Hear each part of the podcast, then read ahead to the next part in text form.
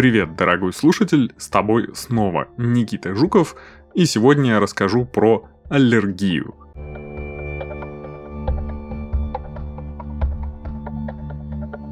Аллергия или аллергические заболевания – это ряд состояний, которые вызываются повышенной чувствительностью иммунной системы к обычно безвредным веществам в окружающей среде – к этим заболеваниям относятся в том числе сенная лихорадка, пищевая аллергия, атопический дерматит, аллергическая астма и анафилаксия. Симптомы могут включать покраснение глаз, высыпание на коже и зуд, чихание, кашель, насморк, одышку или отеки. Пищевая непереносимость и пищевое отравление – это иные заболевания, которые не относятся к аллергии. К распространенным аллергенам относятся пыльца и некоторые продукты питания, хотя подобные проблемы могут вызывать металлы и другие вещества. Пища, укусы насекомых и лекарства являются самыми распространенными причинами тяжелых реакций. Развитие аллергии объясняется как генетическими, так и экологическими факторами. В основе механизма лежит связывание антител, являющихся частью иммунной системы организма, с аллергеном, а затем с рецептором на тучных клетках. Они еще называются базофилы, что вызывает высвобождение воспалительных веществ, например, гистамина. Поэтому самые частые препараты для купирования аллергии называются антигистаминные. Их действие направлено против действия гистамина. Раннее воздействие потенциальных аллергенов может быть защитным, Например, из статистики известно, что у детей аллергия на шерсть домашних животных развивается реже, если в семье были питомцы и у ребенка был с ними контакт в раннем возрасте. Часть аллергических заболеваний, сенная лихорадка и бронхиальная астма, увеличились в западном мире за последние 2-3 десятилетия. В промышленно развитых странах рост начался в 60-70-х годах – а следующий пик произошел в 80-х-90-х годах прошлого века, а число новых случаев в развивающихся странах остается по-прежнему ниже. Такой рост аллергических заболеваний произошел в слишком короткий промежуток времени, чтобы его можно было объяснить генетическими факторами, что указывает на изменения окружающей среды или образа жизни – Увеличение случаев аллергии может быть связано с изменением жилищных условий и увеличением времени, проводимого в помещении, а снижение общей неспецифической защиты может быть вызвано изменениями в чистоте или гигиене и усугубляться изменениями в питании, ожирением и снижением физической активности в целом по популяции. По этой гипотезе гигиенической Предполагается, что высокий уровень жизни и близкие к стерильным гигиенические условия подвергают детей меньшему количеству инфекций, и в раннем возрасте это направляет созревающую иммунную систему не в сторону естественных реакций, а к развитию противоположных необузданных реакций иммунитета, то есть к аллергии. Многие аллергены такие как домашняя пыль или цветочная пыльца, переносятся по воздуху микроскопическими частицами. В этих случаях симптомы возникают в местах, контактирующих с воздухом, таких как глаза, нос и дыхательные пути.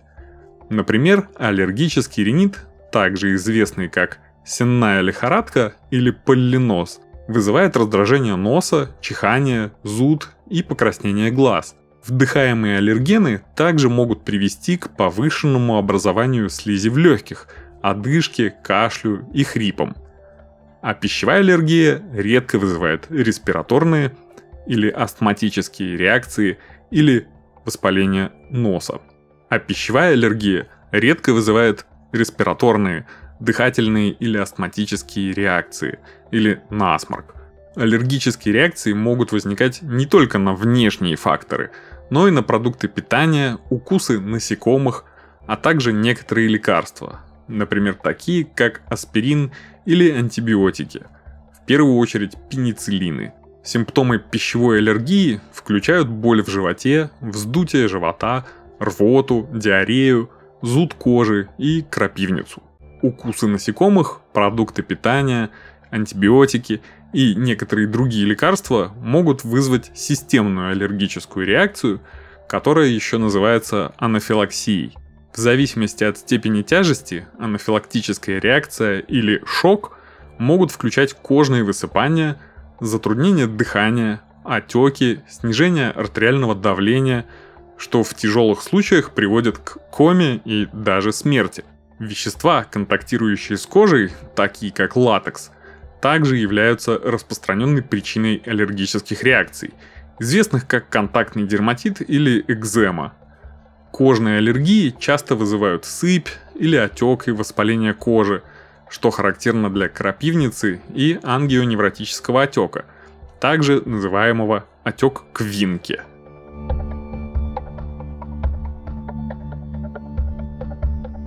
Врачи прошлого не умели лечить аллергию, ведь о ее существовании долгое время было неизвестно. Они спасали людей методом научного тыка и экспериментами. Например, славный король Генри III страдал аллергией на клубнику. В день аудиенции с лордом Вильямом Гастингсом король поел ягод, после чего покрылся сыпью и стал чесаться – Решив, что лорд наслал на него проклятие, Генри III приказал отрубить бедняге голову. А вот история с архиепископом Джоном Гамильтоном закончилась гораздо лучше. В 1552 году итальянский врач Джероламо Кардано был призван в Эдинбург для того, чтобы излечить Гамильтона. Считалось, что он страдал и задыхался от туберкулеза, Кардана назначал больному диеты, упражнения и прогулки, которые не помогали. И вот, путем эксперимента, он предложил Гамильтону заменить свои пуховые одеяла и подушки на шелковые, тем более, что это больше соответствовало его статусу. Случилось чудо, архиепископ выздоровел.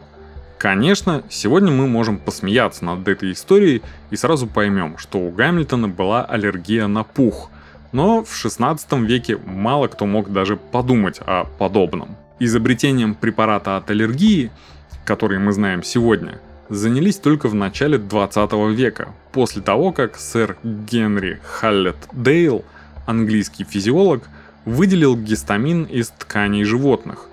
Он же доказал, что гистамин участвует в развитии почти всех симптомов крапивницы – ангиоотека, аллергического ринита и анафилаксии.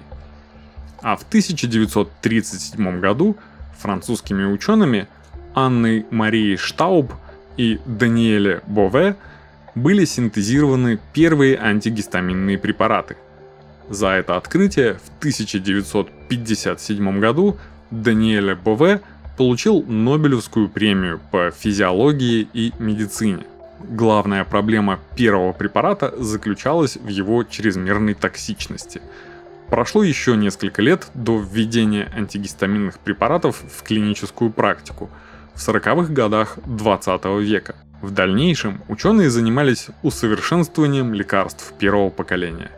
Это привело к появлению в 80-х годах препаратов второго поколения – они отличаются от первого поколения тем, что почти не обладают седативным эффектом, то есть сонливостью, и избирательно действуют на гистаминовые рецепторы. Ими мы пользуемся и сегодня, спустя 30 лет и множество исследований.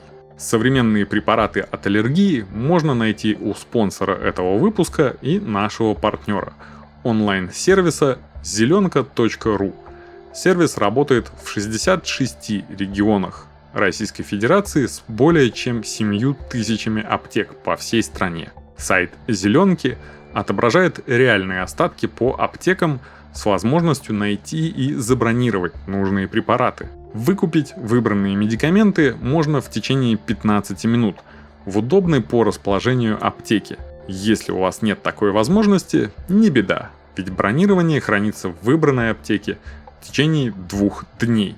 К услугам покупателей прямо на сайте запущены бесплатные видеоконсультации специалиста, который поможет в оформлении заказа и подборе аналогов, а также проконсультирует по препаратам. Ссылка в описании. Внимание! Консультация, полученная на сайте зеленка.ру, не отменяет необходимость консультации с врачом и не может заменить назначение специалиста.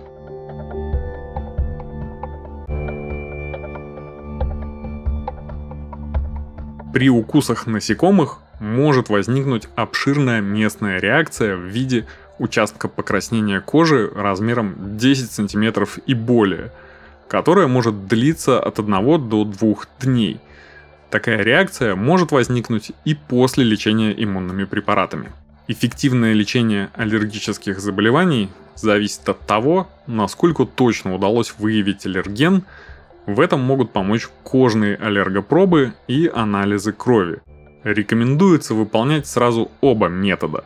Они имеют сходную диагностическую ценность и отлично дополняют друг друга. С течением времени аллергия у конкретного человека может меняться, поэтому регулярные аллергопробы на соответствующие аллергены дают информацию, можно ли и как изменить видение пациента, чтобы улучшить здоровье и качество его жизни. Ежегодное тестирование рекомендуется, например, при аллергии на молоко, яйца, сою и пшеницу, а при аллергии на арахис, лесные орехи, рыбу и ракообразных интервал между тестированиями увеличивается до 2-3 лет.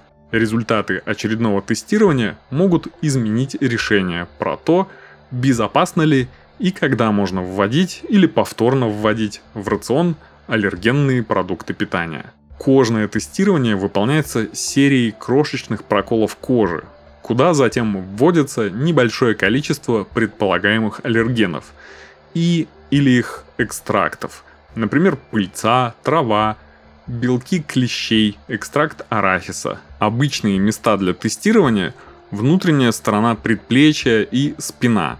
Они помечаются ручкой или красителем. И чернила или краска должны быть тщательно подобраны, чтобы самостоятельно не вызвать аллергическую реакцию. Иногда аллергены вводятся внутри кожно, в кожу пациента с помощью иглы и шприца. Так, например, выполняется всем известная проба Манту, которая является именно разновидностью аллергопробы, а не прививкой как ошибочно считают многие люди. Если у пациента аллергия на введенное при пробе вещество, то видимая воспалительная реакция обычно возникает в течение 30 минут. Эта реакция может варьироваться от небольшого покраснения кожи, как при укусе комара, до полноценной развернутой крапивницы на всю руку у более чувствительных пациентов. Интерпретация результатов кожного теста обычно проводится аллергологом по шкале тяжести, измеряя диаметр сыпи и интенсивность реакции. Некоторые пациенты могут считать, что они сами определили свою чувствительность к конкретному аллергену на основании наблюдения – но научными исследованиями доказано, что кожный тест гораздо лучше выявляет аллергию, чем наблюдение за пациентом. Чтобы заблокировать развитие аллергической реакции, используется ряд лекарств, например, антигистаминные препараты, глюкокортикостероиды, адреналин, стабилизаторы тучных клеток и прочие сложные названия, которые вам расскажет аллерголог на приеме, если у вас есть подозрение на аллергию. Развернутая и опасная анафилактическая реакция встречается достаточно редко, однако может потребовать экстренное введение адреналина. Для этого в развитых странах доступен адреналин в шприц-ручке, который пациент может всегда держать при себе и моментально ввести препарат без медицинской помощи сам себе. К сожалению, в Российской Федерации они до сих пор не продаются. Для контроля аллергии доступно и стратегическое лечение – иммунотерапия, которая заключается в контролируемом воздействии на человека аллергеном, который вызывает у него аллергию. Начиная с малых доз, которые не вызывают бурную реакцию, постепенно переходят ко все большим и большим количествам аллергена – что может изменить реакцию иммунной системы и обеспечить в некотором роде привыкание иммунитета и стихание аллергии на достаточно длительный срок. Иммунотерапия аллергенами отлично подходит при аллергии на бытовые факторы, на укусы насекомых и при астме. Однако при пищевой аллергии польза пока не ясна и поэтому не рекомендуется. А вам спасибо за внимание, с вами был Никита Жуков и до новых встреч.